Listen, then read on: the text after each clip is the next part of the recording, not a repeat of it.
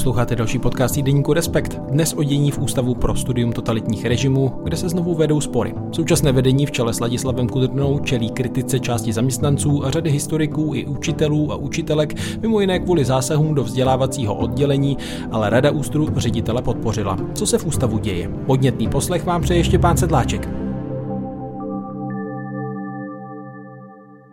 Ve studiu vítám historika, didaktika učitele Jaroslava Najberta, který působí v oddělení vzdělávání Ústavu pro studium totalitních režimů a také svého kolegu investigativního novináře Jaroslava Spurného, který dění na Ústru sleduje a píše o něm. Vítejte a díky, že jste si našli čas pro podcast Týdeníku Respekt. Dobrý den vám i posluchačům. Dobrý den přeji. Já bych rád využil těch dvou perspektiv. Na jedné straně odborníka, který celý ten spor vidí zevnitř a úzce se ho týká, na druhé straně tedy pohled novináře, který mluví s různými aktéry na obou stranách, snaží se eh, té aktuální situaci nějak eh, porozumět a popsat jí zvenčí. A v té další části bych eh, pak také rád tedy přiblížil některé vzdělávací materiály a cesty, jak se tedy pracovníci ústru snaží zlepšit výuku dějepisu na českých školách. Tak na úvod, jak byste stručně celou tu situaci a aktuální spor v Ústavu pro studium totalitních režimů popsali. Jaroslav Sporný. Já bych asi musel začít v hluboké minulosti, což ale pro, pro tuhle chvíli zatím vynechám. Myslím, že tenhle spor začal už jmenováním pana Kudrny na post ředitele ústavu. Tam kolem toho byly velké debaty a samozřejmě bylo zřejmé, že dříve nebo později to přinese nějaký, nějaký konflikt. Výhrady proti jeho jmenování vyjádřila řada lidí a tak dále. Teď se to stalo. Pro mě ten spor tedy nebyl překvapivý, ale já jsem do jisté míry ovlivněný jednou věcí. Když jsem se to ten den dozvěděl, že se něco děje, tak vlastně úplně první člověk, se kterým jsem mluvil, byl um, zaměstnanec oddělení vzdělávání, pan Činátl, který mi tu situaci nějakým způsobem popsal. Potom jsem mluvil s panem Kutrnou, potom jsem mluvil s nějakými dalšími historiky, jmenoval třeba pana Ducháčka, který, který je členem uh, Pan Ducháček je předseda asociace didaktiky ano. a dějepisu a podílí se na tvorbě těch učebnic, ale není v autorském týmu té učebnice. Ano a e, třeba rozhovor s ním byl velmi, velmi podnětný a, a upřímně já se vlastně do dneška a do téhle chvíle úplně přesně nechápu, o co v tom sporu jde. Samozřejmě ústav jako takový byl zřízen zákonem, není to klasický vědecký ústav, měl by dělat nějakou, nějakou činnost. E, oddělení vzdělávání je jedna řekněme, z několika činností, důležitou činností, který, který ten ústav dělá ale vlastně ani pan Činát, ani nikdo další mi nedokázal vysvětlit podstatu sporu. A tu podstatu sporu mi nedokázal vysvětlit ani ředitel ústavu, pan Kudrna. Já se domnívám, že všechno další, co se kolem toho dělo a děje, jsou velmi emotivní a často ne úplně na faktech eh, založené záležitosti. Já mluvím o obou stranách. Jaroslav Najbert, ehm, jak byste popsal to, co se teď na Ústru děje? Teď myslím tedy ten hlavní spor, který se přímo týká, tedy připomeňme vzdělávacího oddělení a odvolání ředitele Čoňka Píchy.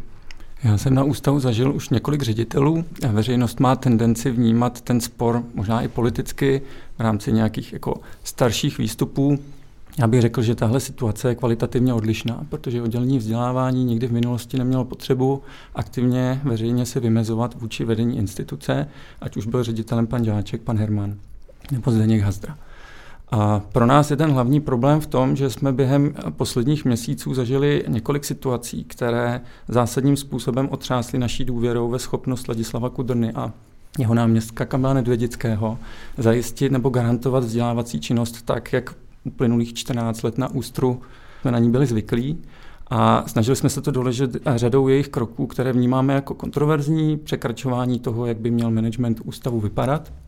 A kromě toho, že jsme argumentovali těmi známými věci, jako je nějaká cenzurní praxe a něco, co nazýváme podezření z bossingu, tak pro nás je zásadní, že se tam mění nastavení vzdělávací koncepce. Je to vzdělávací koncepce, kterou schválila Hrada v roce 2016.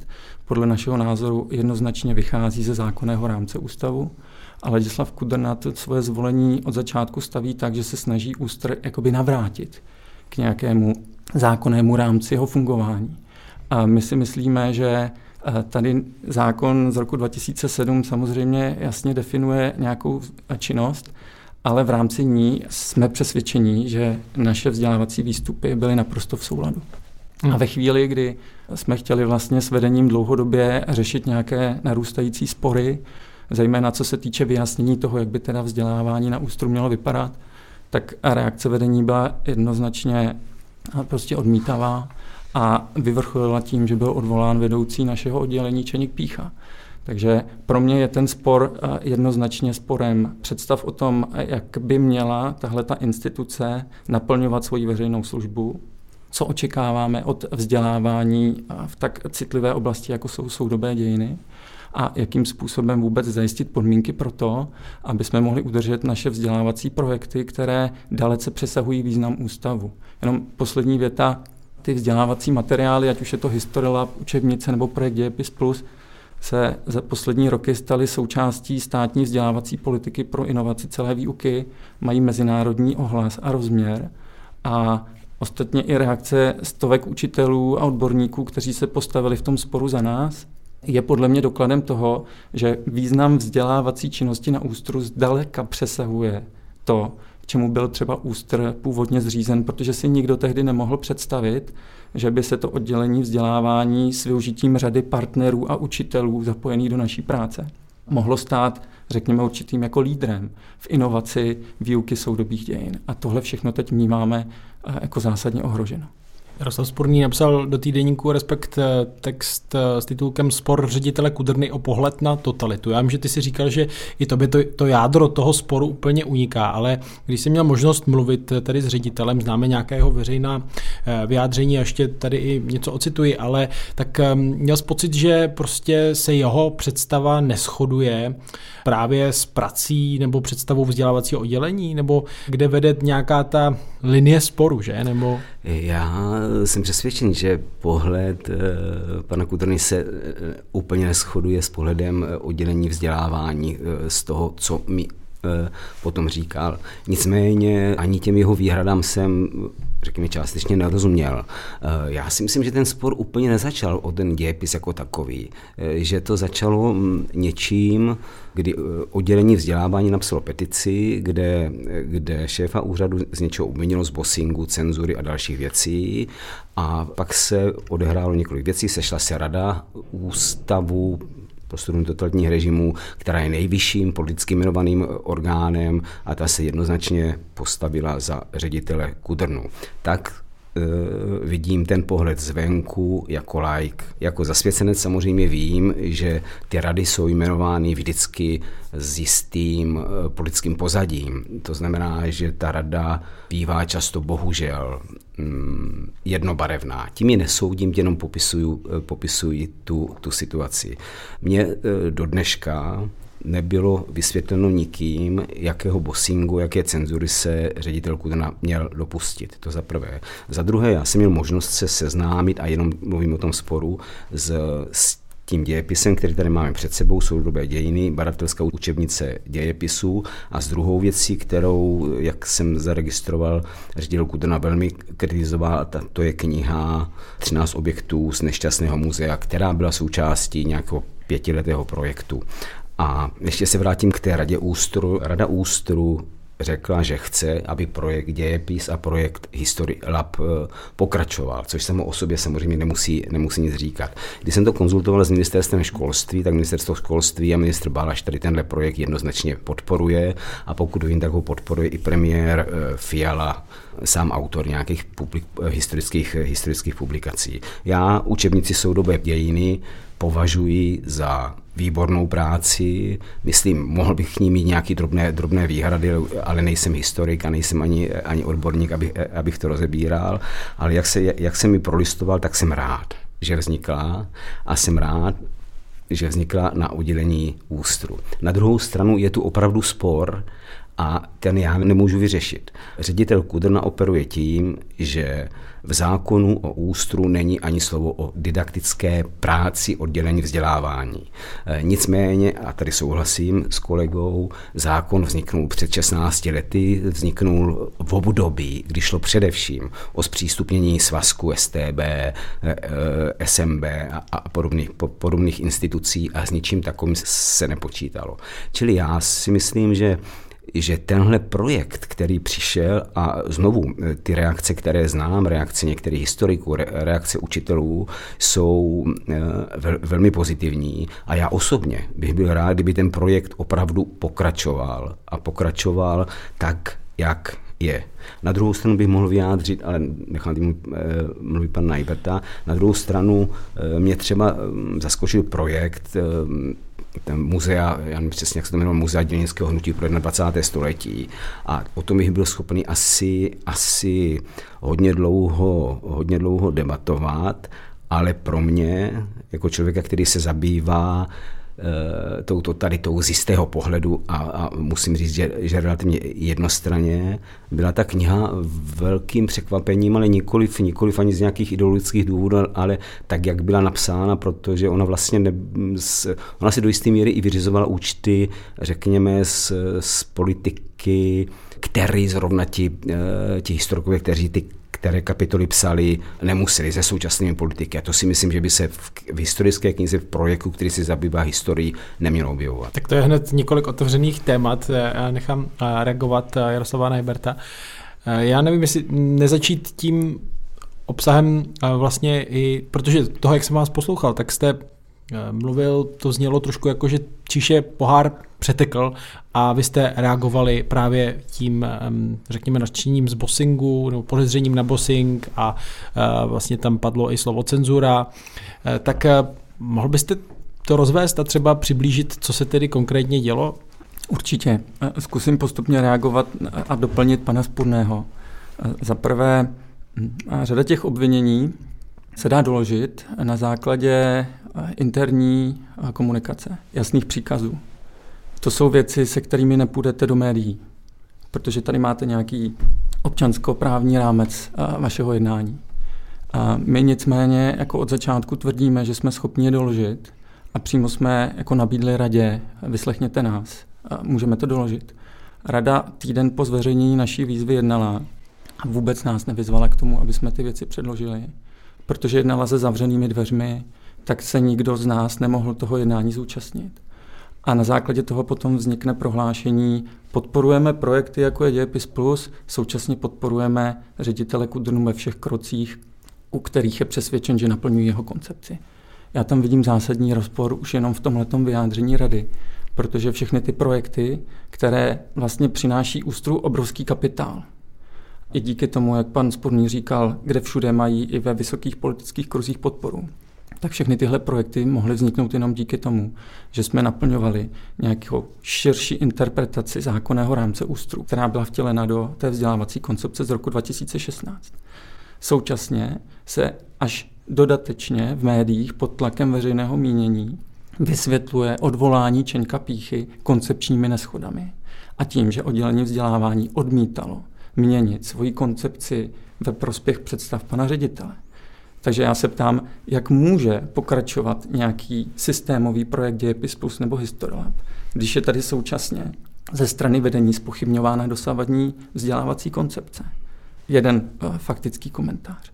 Druhý, uh, jsem rád, že ta učebnice uh, měla pozitivní ohlas. Já sám podle ní už druhý rok učím a vidím na ní spoustu drobných nedostatků. A vlastně se těším, až někdo napíše recenzi, se kterou budeme moct vést nějakou odbornou debatu a polemiku co já jako autor té učebnice jsem eh, zažíval, je vlastně neadresná, tezovitá kritika, která nikdy nebyla směřovaná mně jako členovi autorskému týmu, ale dostávala se k nám vlastně různými kanály. Jenom jeden z příkladů. To, že vedení kritizuje vaší práci, když chcete vysvětlit, v čem je problém, anebo se vůči tomu vymezit, tak vám není dán prostor a v situaci, kdy váš přímý nadřízený Čeněk Pícha se vás má zastat a tu kritiku tedy konstruktivně řešit, tak je direktivně odvolán.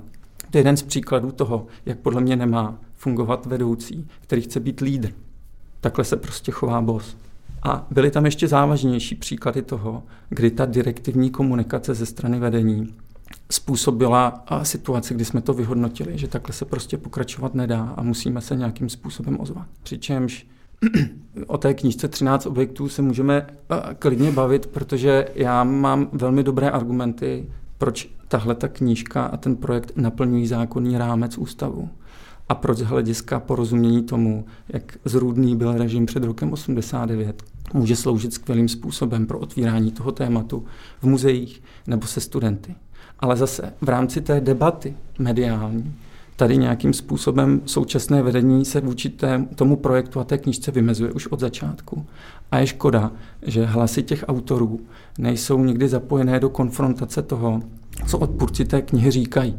Takže to potom vytváří jednostranou představu o tom, že tady během posledních třeba řekněme osmi let byla skupina nějakých levicových historiků, kteří unesli ústav a začali ho naplňovat nějakou svojí agendou, což je podle mě jako zjednodušení, které je manipulativní a které odvádí problémy ústru od toho jádra. A tím jádrem uh, jsou prostě uh, parametry nějaké vědecké, odborné práce a popularizace, kultura managementu a diskuze o soudobých dějinách. Nemůžu reagovat na kulturu managementu, protože ji znám. Eh, mluvil jsem eh, s ředitelem Kudrnou, s náměstkem, s právničkou a znám jejich výklad a ten tady nemíním interpretovat. To je jejich, jejich pohled a eh, já do těch personálních věcí nemůžu, nemůžu vstupovat. Jako mm, ředitel Kudrna se brání třeba odvolání Čenka Píchu. On má ze zákona právo odvolat jak, jakéhokoliv šéfa vedení bez udání, bez udání důvodu. To znamená, že se mu, že se mu to bude dost těžko vyčítat vyčítat, ale nicméně opravdu do, do těch personálních věcí, věcí nevidím. Já si myslím, že tady je spor od začátku a sleduju ho za 16 let eh, existence toho, eh, toho, toho ústavu. Když si přečteme zákon o ústavu, tak ten je hlavně plný slov eh, zločiny dvou totalitních režimů. Eh, zpřístupně, zjistit, co se vlastně stalo, nějakým způsobem nestraně, podotýkám nějakým způsobem se na ně podívat. Když vznikal tenhle, tenhle, tento ústav, tak většina těch dokumentů, a já netvrdím, že ty dokumenty jsou naprosto zásadním nějakým pohledem na tu minulost, je to úzký výsek, jak fungovaly represivní instituce za komunismu a o co se komunismus ve svých represích opíral a o co, z čeho měli lidé v období obou totalit, eh, totalit strach. A moje, moje představa byla, že ústav měl za úkol, a říká to zákon, většinu tady těchto dokumentů zpřístupnit, nějakým způsobem zpracovat, digitalizovat, tak, aby historici i veřejnost s nimi mohli pracovat. Měl jsem za to, a teď netvrdím, že to je pravda. Měl jsem za to, eh, samozřejmě eh, Ústav pro studium totalitních režimů má řadu oddělení. Nevím přesně kolik a má řadu zaměstnanců. Oddělení vzdělání je jedno z nich. Ze začátku jsem to vnímal tak, že oddělení vzdělání, a já jsem vlastně ani příliš neznal, že by se mělo věnovat eh, jaksi zpracovávání, popularizaci, to slovo je takové mm, jako nepěkné, ale popularizaci toho, co ostatní oddělení toho ústavu, jak si zjistí z těch nově zpřístupněných dokumentů. Já, e, mě třeba tady v téhle oblasti chybí, chybí řada, řada publikací. Publikace, které tady mohly odhalit něco, co má dosah do dneška. Mně chybí publikace e, třeba o podnicích zahraničního obchodu, které jedno, jednoznačně pracovali pod dohledem státní, státní bezpečnosti a řada představitelů tady těchto podniků se stala významnými představiteli, řekněme, transformované ekonomiky v 90. letech. Mně chybí publikace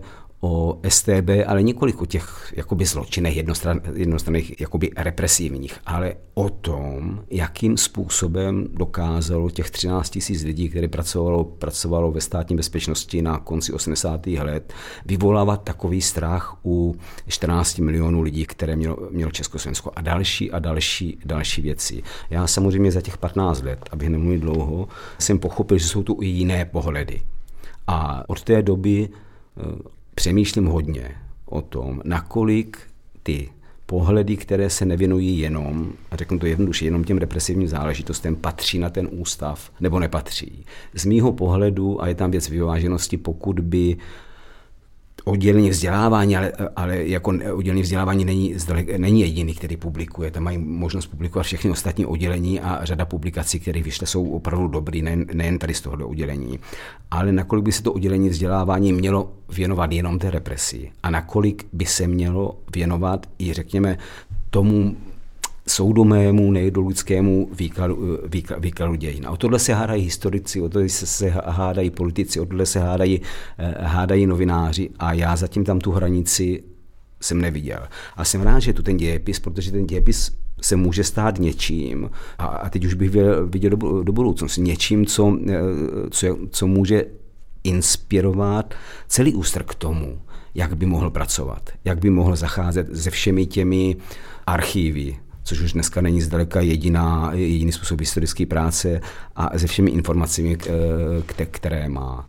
Takže o, o, o tohle mě jde a já si myslím, že je to a právě, a o tohle je ten spor, že to je, že to je otázka debaty vedení ústrů, otázka pohledu historiků z mnoha stran, aby se dokázali, dokázali dohodnout. Já jsem přesvědčený, že ta situace je teď taková, jaká je, že ta dohoda je nevyhnutelná, že, tu, že, že prostě musí přijít. Já si neumím představit, jako že, by, že by oddělení vzdělávání přišlo o projekt History Lab, že by přišlo o, o tyhle didaktické učebnice už proto, že přesto, že to ne, nemají v popisu práce, tak ani ministerstvo školství a ani jednotlivé ústavy, které se zabývají historií, tady tuhle práci nedělají úplně, řekněme, přesvědčivě. Pane Najberte, vnímáte to taky tak, že tedy jde o nějaké přesouvání důrazů v rámci tedy vymezení toho, jak by měl ústav fungovat a současný ředitel má tedy jinou představu, že ten důraz by měl být někde jinde a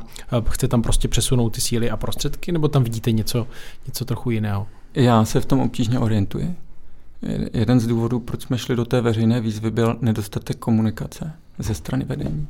Já se vlastně o koncepci vzdělávací činnosti dozvídám víc od novinářů, než od vedení ústavu. Což by nemělo podle mého názoru nastat, ale stalo se. Já souhlasím s tím, že ústav vznikl, měl několik cílů a souhlasil bych s panem Spurným. Jako to, co se podařilo z hlediska zpřístupnění archivních dokumentů a spoustu zajímavých studií a knih, to, jakým způsobem byla uznána role lidí, kteří aktivně vystupovali vůči komunistickému režimu, na tom měl ústav zásadní podíl. Současně to vnímám tak, že to vzdělávací oddělení té činnosti od začátku hledala svoje místo, protože ona není jasně ukotvena v zákoně. Tam je napsáno, že ústav by měl zveřejňovat výstupy své činnosti, ale nejen výstupy své činnosti. Z toho, co se zatím domnívám, z těch veřejných vyjádření a náznaků, které jsme dostávali před naší výzvou, tak současné vedení si představuje, že vzdělávací oddělení by mělo být takovým eh, víceméně jako servisem pro ty odborné historiky. Což, když se na to podíváte z hlediska toho, jak specializované výstupy ti historikové dělají, tak je neudržitelná teze. Respektive my jsme v minulosti častokrát s těmi historiky spolupracovali a ne vždycky to dopadlo dobře. Právě kvůli tomu, že vy musíte zvolit tu správnou skupinu příjemců. My jsme se začali orientovat na žáky škol, na učitele a učitelky, případně lidi, kteří se zabývají muzejnictvím, vystavováním dějin a podobně. A pro ně opravdu musíte hledat smysluplné a efektivní způsoby, aby ta produkce k ním doputovala a tu, řekněme, jako message opravdu byla schopná předat. A jestliže je nám třeba vytýkáno, že jsme se stali takovým jako teoretickým nebo didaktickým pracovištěm, tak to je přirozený důsledek toho, že jsme řadu let dělali semináře. Vytvořili jsme obrovské množství materiálu, ale vlastně jsme vůbec nebyli schopni mít dosah do té praxe. A to nás nutilo, aby jsme vlastně promýšleli způsoby, jak to dělat efektivně a jak vycházet stříc potřebám současného historického vzdělávání. A tahle ta unikátní situace, pak způsobila, že jsme vytvořili Historylab, že jsme vytvořili prostě badatelskou učebnici, které se staly mezinárodně uznávanými pomůckami. A když to vezmeme jenom jako do důsledku, jo, ta učebnice má i kapitoly, které vůbec nesouvisí se zákonným rámcem zkoumání ústru. Jo, takže kdybychom vzali doslova představu toho, že by se měl ústr věnovat jenom nacistické a komunistické diktatuře, totalitě, jedno jak to nazveme, tak tahle ta učebnice je vlastně v rozporu se zákonným rámcem. A přitom je oceňovaná právě díky tomu, že vy, abyste zajistili úspěch těch materiálů, které jsou pro vás klíčové a týkají se třeba 50. let nebo normalizace, tak musíte zapojit tyhle ty materiály do nějakého smysluplného celku a začít pracovat s těmi dětmi, třeba tou baratelskou metodou, mnohem dříve. Protože když mají studovat nějakou rezoluci o Miladě Horákové a nejsou na tenhle styl práce navyknutí, tak to bude neúspěšný pokus jim to zprostředkovat. Takže to je třeba důvod, proč jsme v rámci té jakoby, vzdělávací činnosti v předcházejících letech rozšířili ten rámec pořád v souladu se zákonem. A obávám se, že tahle ta interpretace toho zákona se teď mění. A já když se do toho zákona podívám, tak samozřejmě, že je tam kladený důraz zejména na určité aspekty. Ale ve chvíli, kdy se má třeba zkoumat, jakým, jakoby dokumentovat životy lidí, kteří aktivně vystupovali anebo spolupracovali s tím režimem, to není o tom, že bychom tady vlastně zaváděli nějakou novou agendu každodennosti, která v zákoně není. Ona v tom zákoně je. A e, poslední dovětek, příklad toho, té knížky 13 objektů z muzea. Ten projekt ukazuje, že je to zase odkaz na zákonný rámec ústavu. Tam se přímo v tom paragrafu 4 říká, že se má zkoumat, jaké byly příčiny nastolení toho režimu a likvidace demokracie e, v době té třetí republiky. Jeden z důvodů, proč komunisté dokázali být úspěšní, je ten, že zneužívali dějiny. Oni vlastně přesvědčili, jak široké skupiny obyvatel o tom, že jsou dědici toho nejlepšího, co v národních dějinách je. Ať už to byla národní revoluce, ať už to byl boj za nějakou sociální spravedlnost.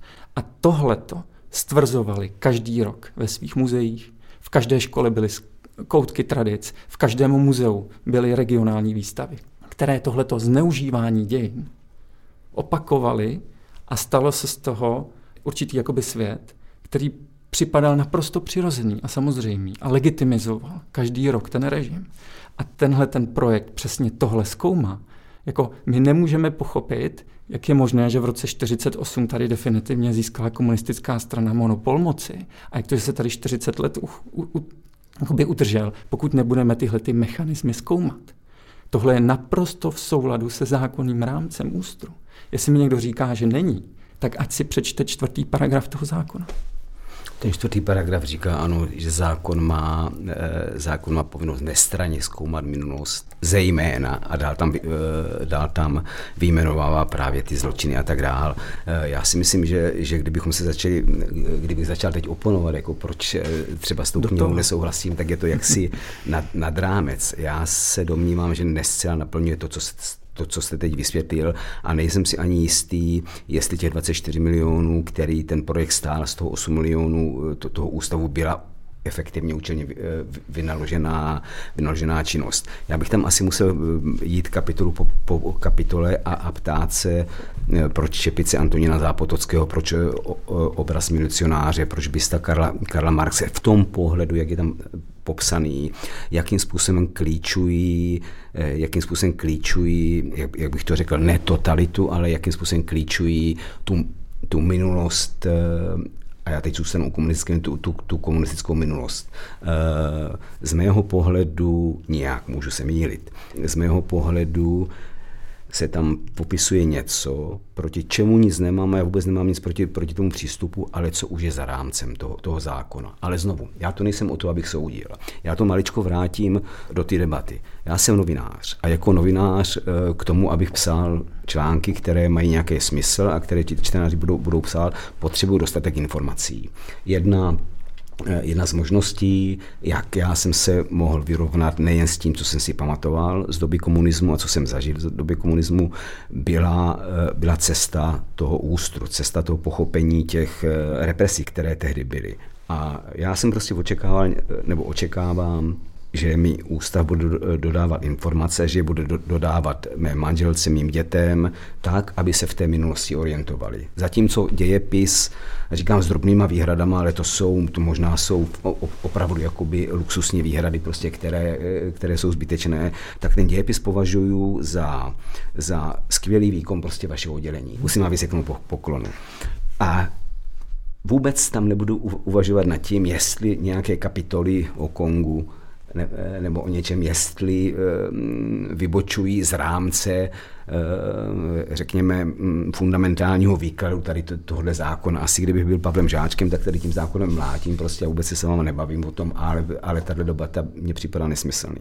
A já očekávám ty, ty informace, které skutečně tu dobu, dobu osvětlí. Možná tím, že jsem pamětníkem a tím, že o tom vím, vím hodně, tak možná mě proto ta kniha, já použiju slovo zklamala, jako možná bych mohl být ostřejší, zklamala a, a, a domnívám se, že nic nepřinesla. Ale eh, my dva se tady o tom nemůžeme hádat. Ale problém je, že ředitel ústavu má právo se k té knize nějak postavit. A já pokud vím, tak eh, ta kniha jde do distribuce. Už nevím, jestli jde do distribuce proto, že jste tlačili, anebo, nebo proto, že, jak tvrdí ředitel, že už předtím tahle pracovnice jednala s kosmasem, byla tam ta dohoda a tak dál. To já, to já nerozklíčuju. Tam je třeba je... připomenout, že hm, ten argument v té petici nebo v tom dopise byl, že vlastně ta cenzura této konkrétní publikace, že vlastně Ústr ji nedal do distribuce a pak tedy následně byla v distribuci. Je to tak?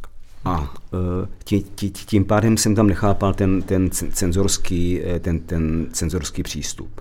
Ale já e, se opravdu domnívám a naprosto chápu, protože nejste zdaleka jediný, který mi tady tohle říká. Řada, říkala mi to řada e, lidí i z jiných oddělení ústru. Když jsem s nimi mluvil, nechtěli to říkat na jméno, já jsem to úplně chápal, protože říkají, máme rozdělené nějaké projekty, které jsou důležité, nechceme do konfliktu s ředitelem. A i ti e, lidé mě říkali, že, že e, nový ředitel Ladislav Kudrna, že opravdu jedná poněkud direktivně.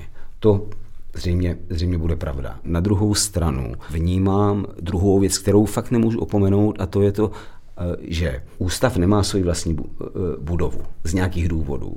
To si myslím, že je dost velká starost pro, pro jednoho ředitele. Vy sami máte v oddělení různé úvazky, 10%, 20%, 90%, 60%, nemáte, nemáte své místo. Řada lidí z toho ústavu nemá své místo a myslím si, že, že třeba tady dohodnout se na tom, že to je jedním z klíčem, jak by mohl ten ústav fungovat, jak by mohl dělat akce, které by se týkaly ne, ne, nejen dějepisu, ale řady věcí, jak by mohl dělat výstavy, jak by mohl dělat uh, exkurze pro školy a, a tak dál, je věc té věc budovy. Tím jsem maličko jakoby odnesl to téma, ale trošku mě osobně štve, můžu použít, že se tady řeší trošku jiné věci. Byť tady v tomhle sporu naprosto souhlasím s tím, že by oddělení vzdělávání mělo zůstat být zachováno, asi by měl akceptovat, že se Čeněk Pícha eh, na své místo eh, nevrátí, protože já ho neznám, já vůbec neznám, eh, jaký je odborník nebo, nebo není, jenom jsem si něco málo nastudoval, ale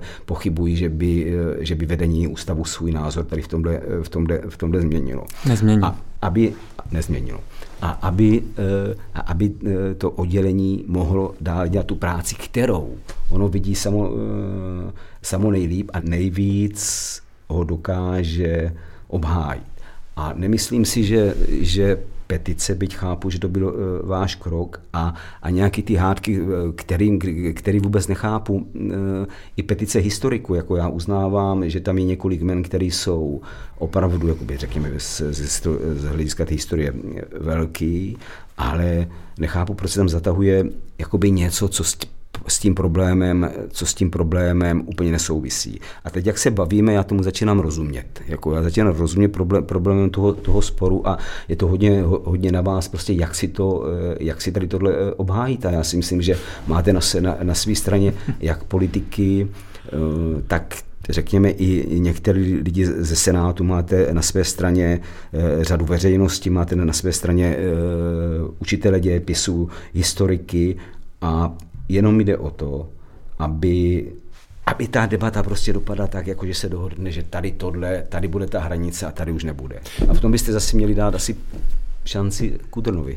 No, tady jde o to prostředí, možná ve kterém se tedy uh, ti dotyční obhajují a prostředky, které mají. Já bych tady chtěl jenom ocitovat um, vlastně stanovisko Ústru. Cituje Rada Ústavu pro studium totalitních režimů se na svém jednání dne 22. března 2023 jednomyslně postavila za současné vedení Ústavu pro studium totalitních režimů, včetně ředitele docenta Ladislava Kudrny a podpořila i jeho postup v současné situaci vyvolané mediální aktivitou několika zaměstnanců instituce. Na základě detailního seznámení se situací neschledala v jeho konání nic, co by svědčilo o cenzuře či bossingu vůči autorům otevřeného dopisu. No a moje otázka na vás, pane Najberte, směřuje eh, právě k té komunikaci, ale i tedy šetření té rady. Eh, máte informace o tom, že by se snažila tedy dohledat, že tam k tomu, eh, co jste popisovali v té petici, opravdu nedošlo? Jenom upřesnění, tohle bylo závěrečné sta- nebo stanovisko vedení ústavu, ne rady? Eh, ano, ne? Vede, pardon, vedení ústavu. Eh, fajn. Hmm. Pro mě je to dost osobní. Pro mě je fakt jako těžké se teď ubránit emocím. Takže tady se na jednu stranu říká, že se detailně seznámili s informacemi a současně si od nás nevyžádali žádné podklady. Nezlobte se na mě, jako. To je evidentní rozpor. Pak je tam další příklad, jako nějaká mediální akce, dezinformační akce, 19 zaměstnanců. Když se podíváte na dikci těch závěrečných vyjádření, tak to, jak komunikuje eh, vedení na venek, je víceméně shodné s tím, jak s námi komunikuje dovnitř. Jako, já si neumím představit, že člověk, který takovým způsobem komunikuje se svými zaměstnanci, se může s nimi na něčem dohodnout, pokud se něco zásadně nezmění. Tady opravdu není jako... Problém není v tom, že by jsme jako neměli vůli se dohodnout. Jako ilustruju to na dalším příkladu. Prokop Tomek byl vedoucí odboru, který přišel s novým vedením. A já jsem mu stoprocentně důvěřoval. A v rámci komunikace s ním jsme mimo jiné začali řešit, jak tedy více provázet práci vzdělávacího oddělení s jednotlivými výzkumnými odděleními. Prokop Tomek to vzdal protože v tom prostředí prostě nebyl schopný pracovat a naplňovat svoje představy. A teď je jedním z těch historiků, kteří podepsali ten dopis 150 historiků a historiček. No takže to taky o něčem vypovídá. Hmm. Když nechci za ně jakoby mluvit. Takhle, tak jak jsem ho poznal já, tak je konzistentní v tom, jak jednal Vůčina. A jo, jako ano, samozřejmě, je tady vedení, rada ho zvolí, Vedení může postupovat tak, že odvolává lidi, aniž by to komunikovalo. Fajn, takhle má fungovat veřejná instituce, která je, jako má veřejnou službu. Já si to nemyslím. A ten, kdo to hájí, tak prostě hájí, konstatuje, že tenhle styl direktivní uh, je prostě v pořádku. Já si to nemyslím. Já ještě tady ocituju kousek z toho prohlášení nebo petice 150 eh, historiků a historiček. Míra destabilizace nezodpovědného hospodaření s veřejnými prostředky a autoritářského ovládnutí instituce však již významnou měrou ohrožuje práci, která svojí důležitostí přesahuje samotný úster, což platí především o celospolečensky zásadní modernizaci dějepisného vzdělávání. Eh, Děkuji, že jste to citoval. Já bych chtěl vlastně, jsem zapomněl jednu podstatnou věc. Eh, v rámci jako akce odborů se vůči současnému vedení vymezuje polovina zaměstnanců. To jako svědčí docela o závažném problému, který ta instituce má. V médiích je to rámováno tak, že v některých médiích, že je tady 19 zaměstnanců v ústavu, který má 300 zaměstnanců, což je další příklad jako nepřesnosti, protože 300 zaměstnanců má možná archiv a ústr dohromady. V ústru jako takovém je těch zaměstnanců 130, plus minus. Jo, takže i tímhle, touhletou hrou s čísly toho, jaká je skutečná podpora kroků současného vedení se v médiích, vytváří pro mě jako zamlžená situace toho, co se vlastně v ústavu děje.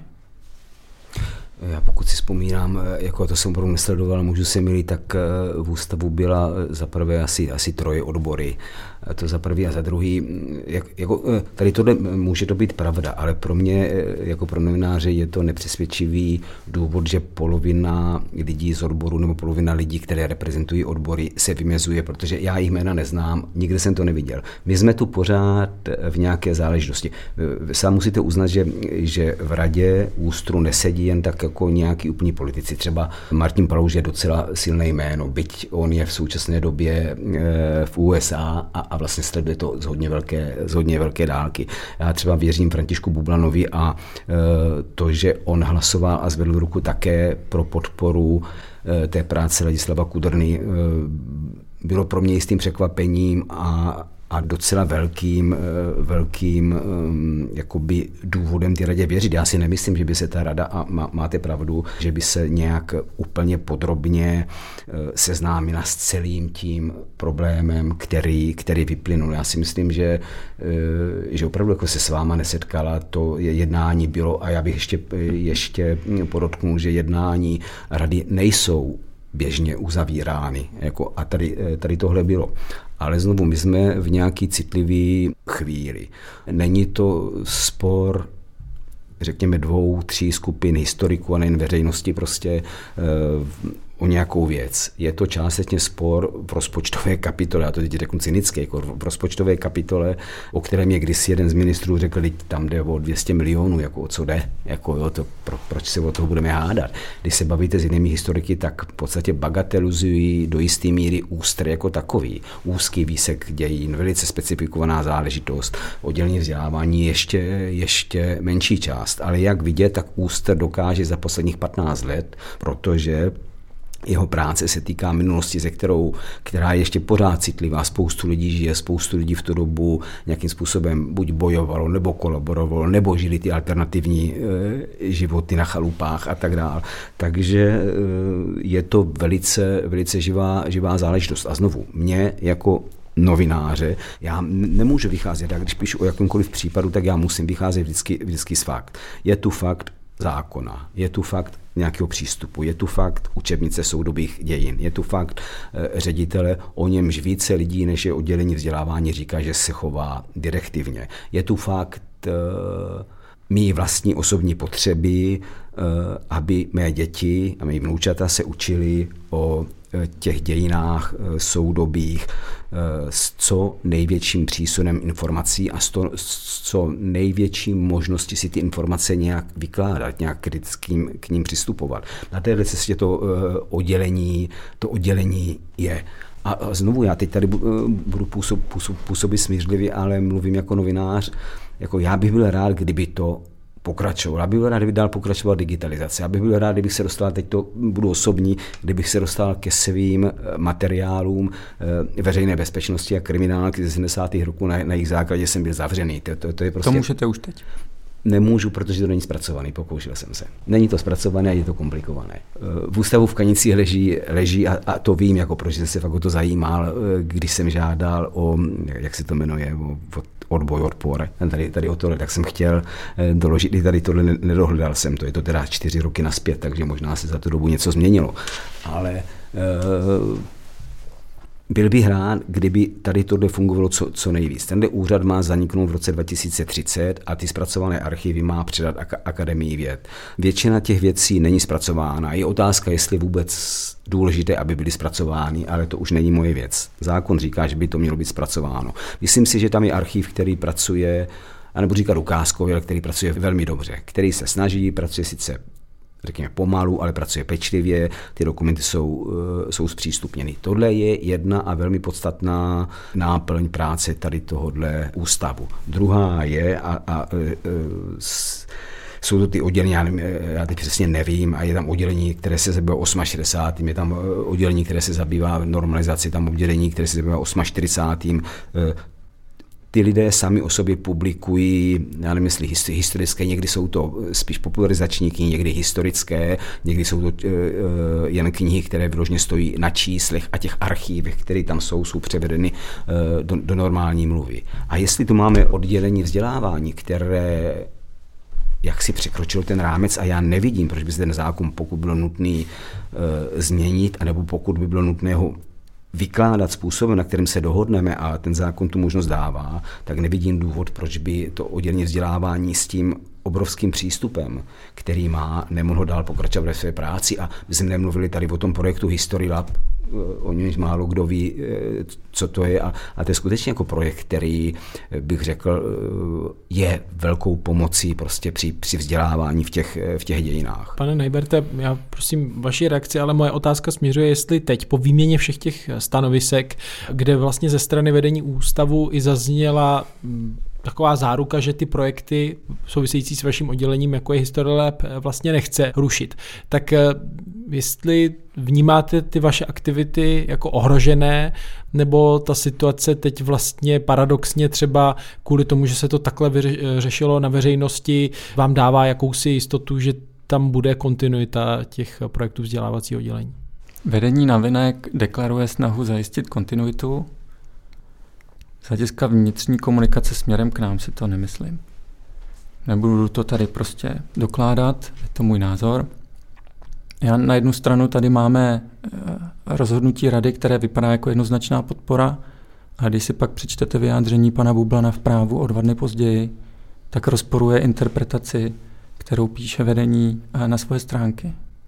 Takže jakoby ta komunikace na venek mi nepřipadá úplně šťastná. My jsme museli dementovat i řadu věcí na tom našem eh, na té naše stránce dějepis pod tlakem, vymezit se vůči tomu, co vnímám jako polopravdy nebo velmi jako manipulující eh, věci na naší stranu. Ale vlastně to chápu, protože ten spor je jako emoční, je vyhrocený a, a samozřejmě musíte volit nějakou komunikační strategii na veřejnost. Ta interní komunikace mi nepřijde úplně vstřícná. Myslím si, že se vlastně nic nezměnilo. Možná je to ještě horší. A stran jako našeho pokračování je teď třeba rozhodující, kdo bude oddělení vést. Včera bylo zveřejněno jméno eh, nového vedoucího oddělení. Je to eh, docent eh, z Policejní akademie, který musel odejít kvůli sporům s akademickým senátem a rektorem. Probíhal tam nějaký soud. A já vlastně si úplně neumím představit, jakou má odbornost pro historické vzdělávání. Evidentně bude mít asi nějaké manažerské schopnosti, ale ta vzdělávací práce v oddělení byla postavená na tom, že i vedoucí pracovníci, vedoucí těch projektů, vedoucí oddělení, eh, měl schopnost obsahově promýšlet to, co se v tom oddělení děje. A já si úplně neumím představit, že náš nový vedoucí tohohle bude schopný. Takže tam bude jednoznačná diskontinuita ve vedení celého oddělení. Jo? A co se týče těch projektů, ano, jako bylo by fajn, kdyby pokračovali, ale ty podmínky na ústavu se teď jako výrazně zhoršily. A samozřejmě, že vedení nemůže říct, že nechce pokračovat v projektech, které prosazuje premiér a ministerstvo školství. To oni nemůžou veřejně říct. Ale ve chvíli, kdy nebudeme mít podmínky, na které jsme byli zvyklí, tak si neumím představit, že ty projekty reálně, uh, jo, že tu metodickou podporu budeme moc reálně nabízet, jo, tak jak jsme ji nabízeli dosud. A jaký další postup teď zvažujete? Otázka na tělo. Hmm. Mm, nás čeká jednání se Senátním výborem pro vědu, kulturu a vzdělání. Já připomenu, že Senát má tedy pravomoc volit, odvolávat členy Rady úst. No, ale je tam jasně vymezeno, za jakých okolností můžete členy Rady odvolat a myslím si, že žádná z těch zákonných možností teď nenastává. Takže jsme v situaci, kdy vlastně, když to hodně zjednoduším, tak osud vzdělávací činnosti na ústru je v rukou vedení a rady, která je vlastně nikým neodvolatelná. A i kdyby jsme našli nějaké porozumění v Senátu, tak bude hodně záležet na tom, eh, jak jednotliví senátoři budou komunikovat s vedením nebo se členy rady. To já vůbec nepředjímám, vlastně to ani nemůžu pořádně ovlivnit. Takže ten senátní výbor je sice garanční výbor eh, schvalování třeba výroční zprávy ústru, to je jakoby pravda, ale tohle je bezprecedentní situace, která v těch 15 letech ústru nastala. A naši zástupci se setkají uh, s lidmi ze senátního výboru. Předpokládám, že pak bude probíhat ještě nějaká komunikace s naším vedením, ale vidím to trochu bezvýchodně momentálně. Já jenom tech, te, technicky, eh, já samozřejmě dějepis pod tlakem eh, sleduji, stejně tak sleduji prohlášení vedení ústru. Eh, mě teda fascinuje, mm, kolik v obou, eh, na obou stranách slyším slova dezinformace, nepřesné informace, eh, tohle není pravda, tohle není pravda a tak dál. A opravdu zvenku to neumím, neumím rozklíčovat. A myslím si, že ta situace se dostala vaší zásluhou, a to není výčitka, to je spíš, eh, spíš konstatování, jako konstatování mm-hmm. vaší zásluhou, že už to není čistě věc interní ústavu, že, to, že se z toho stala věc, věc veřejná. Do jisté míry, řekněme, nepřeceňovaná, ale používání, jsou tam používána slova, která jsou příliš silná. Myslím si, že teď velká většina veřejnosti, kromě možná několik fundamentalistů, kteří jsou, kteří jsou naštvaní, možná, když budeme osobní, tak tenhle, tenhle ústav měl v úvozovkách otce zakladatele některé lidi, kteří ho, prosl, kteří ho prosadili. Mezi ně patřil Pavel Žáček. Pavel Žáček je jednoznačně eh, propagátor práce z archívy, eh, práce eh, se zločinem a tak dále. A tak dále. Tohle nemíním soudit.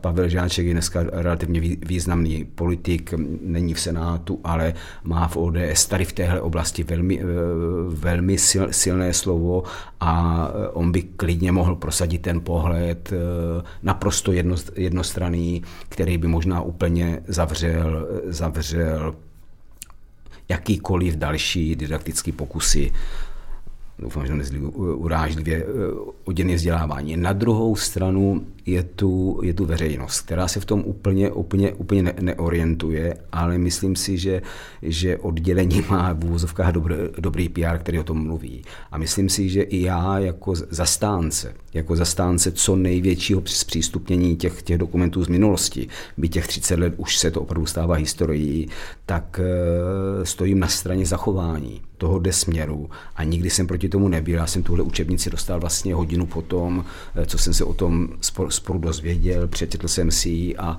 a byl, jsem, byl jsem velmi udiven, že, že to někoho může, eh, že, že to někoho může, může pohoršovat. Takže ale abych se vrátil k tomu, co říkám. Myslím si, že tím, že ten spor a čím informativně a podrobně o, ně, o něm budeme mluvit, tím větší šance je, že ten veřejný spor už dneska tu, eh, tu situaci rozklíčuje v dobrém. Mě teda teď trošku zaskočilo, že už existuje jméno, jméno budoucího eh, šéfa oddělení. Včera jsme s ním byli seznámeni, už je to i na mhm. sociálních Jak se jmenuje? Um, pan Zámek, David Zámek, nejsem si jistý. Nic mi to. Je to právě člověk, který je asi známý třeba v policejních kruzích, je to hmm. plukovník, ale z hlediska historického vzdělávání jsme o něm nikdy neslyšeli a jeho publikační činnost svědčí o tom, že je mm expert na práci policie nebo dopravní policie ale ne na eh, historické vzdělávání. To působí poněkud absurdně, tady tohle já ho neznám, taky neznám, eh, neznám jeho, eh, jeho jméno, mm, jak si mohu důvěrovat tom, že projekt bude, bude, bude jednoznačně pokračovat, to lehce otřáslo ale... Tam, tam Bez komentáře. Mm. To, co vytýkalo i vedení ústru vlastně těm 19 pracovníkům, že se tady takhle veřejně ozvali, tak pak je tam otázka, jestli je pravda, že ta kultura komunikace je nastavená tak, jak je, jestli to prostě není jediná možnost, jak vlastně upozornit, že instituce, jejich činnost ve veřejném zájmu je nějak ohrožena. Já si myslím, že pardon, jako, já si myslím, že to veřejné, omlouvám se, že jsem teď, teď že to veřejné vyjádření eh, je naprosto silnou, silnou věcí. Mně se na tom eh, veřejném vyjádření nejlíbilo, že se tam, že se tam pracovalo eh, s pojmy jako je bossing a cenzura, které doteďka nebyly, řekněme, jednoznačně, eh, jednoznačně prokázány. To je všechno. Jako to. Ano, jako typickým rysem sporů dnešní doby v médiích je, že jsou uh, ovlivněny dezinformacemi. Záměrnými, nezáměrnými. Vedení tvrdí v řadě okolností pravý opak toho, co tvrdíme my. My si za svojí výzvou nadále stojíme a podle mě hlavní rozdíl mezi nimi a námi je, že my proto máme důkazy. Akorát jsme ještě nebyli vyzváni k tomu, aby jsme je předložili. Respektive nemůžeme je veřejně předkládat, protože bychom mimo jiné ohrozili třeba i svědectví lidí, kteří doteď na ústavu pracují. Takže tolik jenom, ano, ono to v médiích vypadá tak, že je tady názor proti názoru a že obě strany se obvinují z nějakých polopravd a dezinformací. Jo, to je prostě typické pro dnešní spory. A já jsem přesvědčený o tom, že naše výzva je podložena. Moje ještě otázka k tomu. Eh, ty, ty důkazy nebo ta svědectví, je to třeba něco, s čím chcete seznámit ten senátní výbor, se kterým se chystáte jednat? Jsou věci, které můžeme doložit celkem snadno. Některé z nich jsme třeba dokládali i na tom webu dějepis pod tlakem. Takže tam není problém jakoby upozornit na to, že eh, způsob, jakým to rámuje vedení, je na hranici nějakých polopravd. ve stylu jako nikdo vám nezakazoval prezentovat History Lab v Bruselu, vyslali jsme tam jiného pracovníka, přitom ten jiný pracovník tam sice byl, ale jel tam na jinou akci s jiným příspěvkem a příspěvek Čeňka Píchy prostě přednesen být nemohl. A ve chvíli, kdy vedení řekne, ano, mohli jste prezentovat History Lab v Bruselu, tak má svým způsobem pravdu. Ale ve chvíli, kdy my říkáme, že nám bylo znemožněno prezentovat ho na konkrétní akci, jo, na dnech nějakých vzdělávacích inovací, nezlobte se na mě, v tomto případě jsem si jako stoprocentně jistý, že nelžeme a nemanipulujeme. A takových příkladů si myslím, že bychom vlastně mohli uvést i více. Ale to, že vlastně tahle ta silná obvinění a tvrzení se obtížně dokládají v mediálním provozu. Naprosto s panem Spurným souhlasím a je jasné, že pro člověka, který neprožívá situaci na ústru, tak jako my, to prostě může být velmi nepřehledné. Já jenom bych k tomu dodal, eh, když tak spolu souhlasíme úplně v pořádku. Já jak o tom stru píšu už těch 16 let, tak eh, píšu už asi o pátým sporu. Netvrdím, že jsem je dokázal ty spory rozklíčovat, ale asi by bylo dobré, asi by bylo dobré, a ono to tady padlo na začátku, mluvit o tom, v čem je ten spor a proč je dnes opravdu klíčový. A to nevyplývá z těch vzájemných petic a, a tady, tady z tohohle. Já si myslím, že pan Najbert mi dnes jakoby vysvětlil eh, jistou podstatu, jako, která prostě v té veřejné debatě uniká. A když se bavíte s oběma stranami a ty strany vám mluví lehce emotivně a jsou jakoby nelehce dost naštvaný na tu druhou stranu, tak ty informace potom nejsou úplně přesné.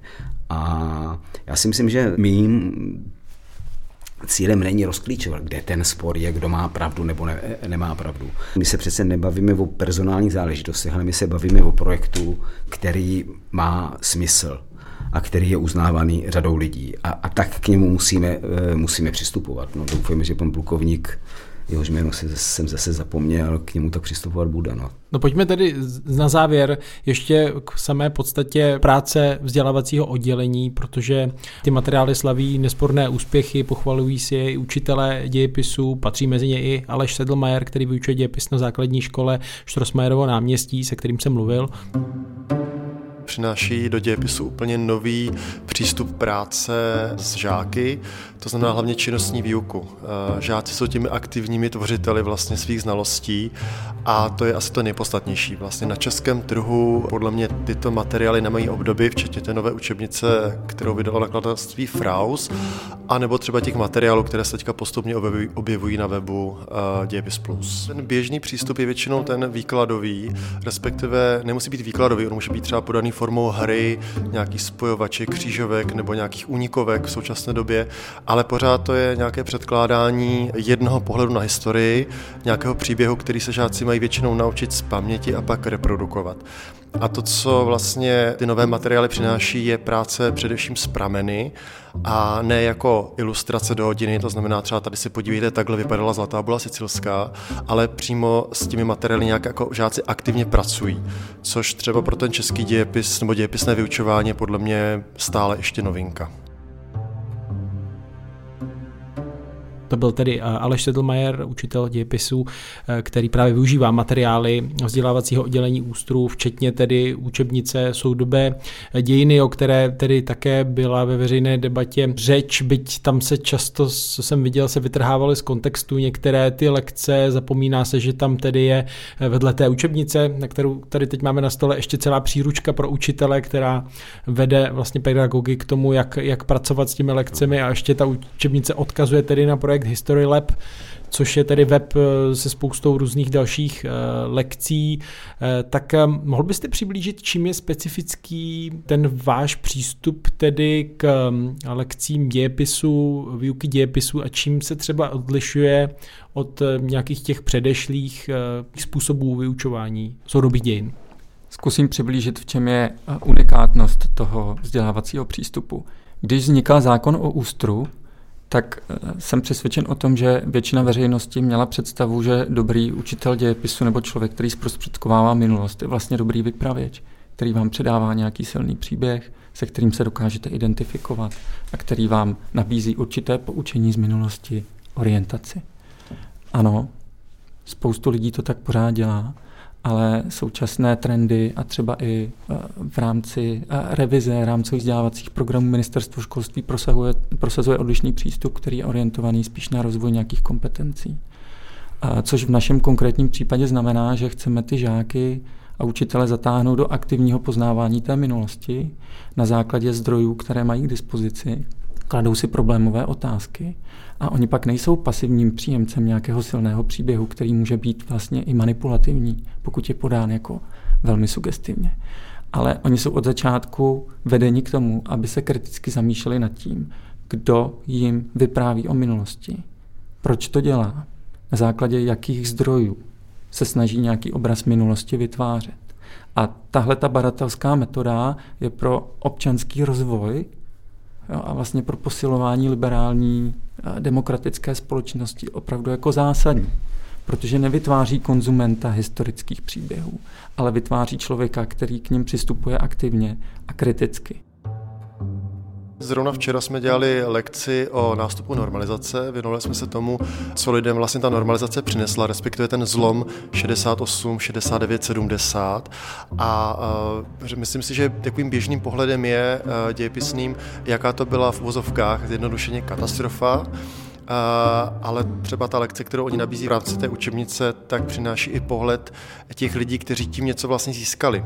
Že byli pragmatičtí, nezachovali se možná pro, jako z našeho pohledu nějak morálně nejlépe, ale že to neznamená, že to byla pro všechny katastrofa, ale že někteří z té situace také mohli těžit. A třeba ta pluralita názorů nebo jako pohledů na určité události, to je možná něco úplně nového v tom dějepise, díky vlastně práci s prameny. Já třeba v rámci té lekce o normalizaci, kterou jsme teď měli, jsem pracoval pracovali i s textem nebo úryvky textu Poučení z krizového vývoje, což eh, je text eh, velmi eh, ideologicky dogmatický, a, ale samozřejmě ti žáci ho nestudovali proto, aby ho přijali jako fakt anebo interpretace těch událostí, která je tam popsaná, ale abychom si právě podívali na jakým způsobem vlastně ta propaganda nebo ten nátlak na tu společnost fungoval. Takže je přirozené, že je potřeba eh, žáky seznamovat i s kontroverzními prameny, ale samozřejmě vždycky v souvislosti s nějakými dalšími prameny, nějakou vhodnou otázkou a v neposlední řadě stále tam je ten učitel, který tu hodinu vede a stále je vázán RVP, kterému jasně říká, k jakým hodnotovým rámcům má žáky vést. Já myslím, že hodnotové rámce eh, jsou poměrně dané, oni jsou v rámci RVP dost popsané, vedení eh, vlastně žáků eh, k tomu, že demokracie je hodnou hodnotou, že dějepis má působit proti xenofobii, proti rasismu. To tam všechno je napsané, k tomu všechno, všemu musíme ty žáky vést. To, že pracujeme s prameny, neznamená, že ty věci nějak absolutně relativizujeme. Nebo že řekneme, že si můžou nakonec říct, že vlastně Stalin byl hrozně fajn člověk a, a to, co dělal, bylo to nejlepší, co mohl ale spíše um, ukázat, že to není tak černobílé, vlastně trošku spojit i s tou současností, že i dnes pohledy na různé věci nejsou černobílé, že lidé žijí v nějakém rozporu, společnost žije v nějakých rozporech a že i v minulosti tomu tak bylo. Takže si myslím, že tady ten pohled na tu minulost může přispět i u žáků základní školy k tomu lepšímu pochopení současnosti.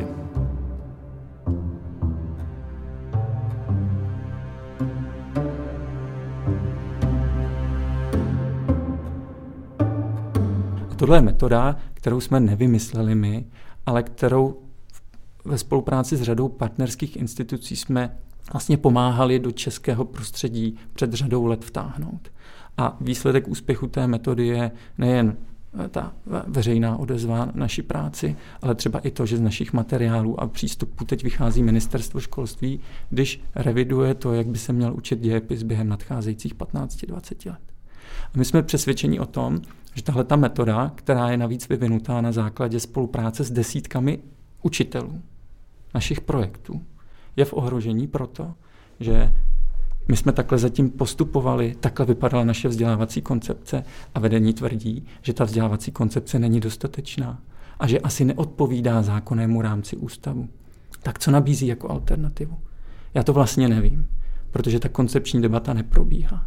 A proto pro mě spor současného ústru je vlastně o budoucnosti historického vzdělávání, o tom, jakým způsobem budeme zacházet s dějinami ve chvíli, kdy se snažíme vychovávat jako novou generaci a kultivovat představy o minulosti v současné společnosti. Je to podle mě dost zásadní spor, který se týká každého, kdo má děti. A chce, aby ty děti byly nějakým způsobem ve škole eh, vzdělávány historicky. A proto podle mě dalece přesahuje význam ústru eh, z hlediska toho, jak ho třeba zamýšleli jeho otcové zakladatele.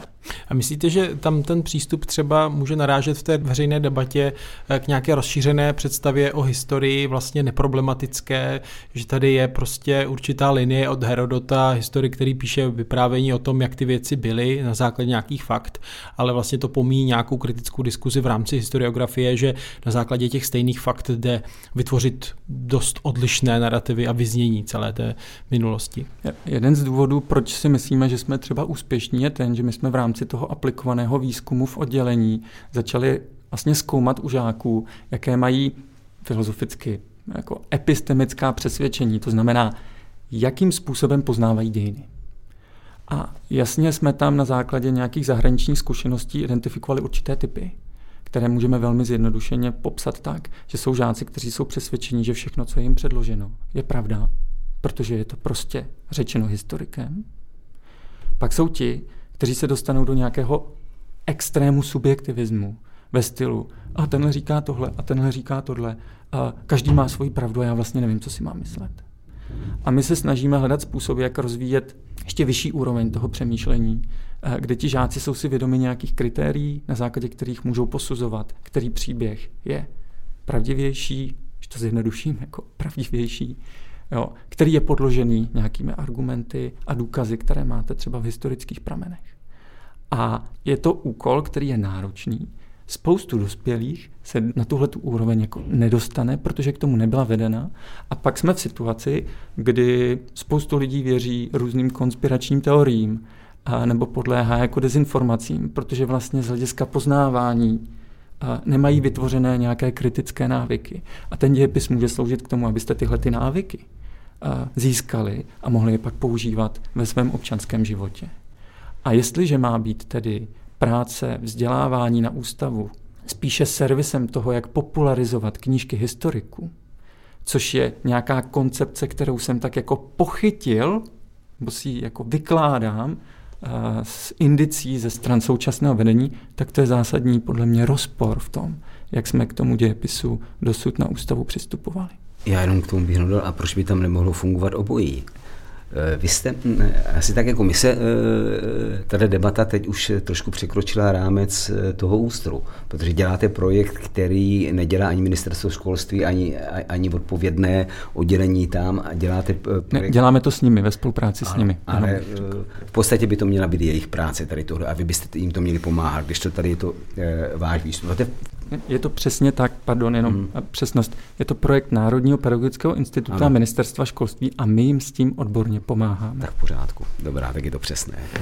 a uh, je tu, je tu ten projekt a proč mě nepokračovat a proč, proč by se část toho oddělení nemohla věnovat, a, a to je jenom moje otázka, já netvrdím, že by to tak mělo být, proč by se část toho oddělení fakt nemohla věnovat, řekněme, popularizaci toho, co vlastně ten ústr zjistil nebo nezjistil. Toho, ty idei na, na jejich základě vzniknou, to znamená, že nám nějakým způsobem dokumentuje a vyloží ty, ty zločiny. A znovu jako já jsem člověk, který to sleduje a těch výstupů, kromě lidí, který znám a stejně se s ním o tom bavím, tam zas tak moc úplně, úplně není. Já si myslím, že vůbec nebudu a od začátku nepolemizuji s tím projektem, jak o něm mluvíte, s jeho významem, s tím, jaký má dopad. To, tohle je jenom v pořádku. Jenom přemýšlím, proč se nedá eh, dohodnout a to je otázka, jak si do ojeteru, protože vy ji nevyřešíte, proč se na oddělení vzdělávání ústru, což je jedno z oddělení, nedá vyřešit tady tohle nějak, nějak logicky. Já neznám představu pana Kudrny, já nevím, jak on, jak on to vidí. Jako já, já ho vlastně z minulosti vůbec neznám a nedokážu ho posoudit, ale e, myslím si, že tady tohle že ta situace z mého pohledu není vyhrocená ve smyslu, ve smyslu, že, že se něco úplně, úplně ničí a že by to mohlo fungovat společně. Jo, já s vámi souhlasím, pane Spurný. A proč by tyhle přístupy nemohly fungovat vedle sebe? Oni dosud fungovali. Já bych řekl, za předchozího vedení tak to fungovali. Měli jsme tady odbor produkce, výstav, popularizovaly se výstupy, dělaly se různé veřejné akce a pak jste tady měli oddělení vzdělávání. My jsme se vůbec nebránili tomu, aby jsme posílili spolupráci s dalšími odděleními. Ale ve chvíli, kdy se zasahuje do schválené koncepce a my chceme s vedením tedy komunikovat, co bude místo ní, tak je odvolán náš vedoucí. Já pořád si stojím za tím, že z naší strany byla snaha se tedy dohodnout. Tolik asi moje slovo.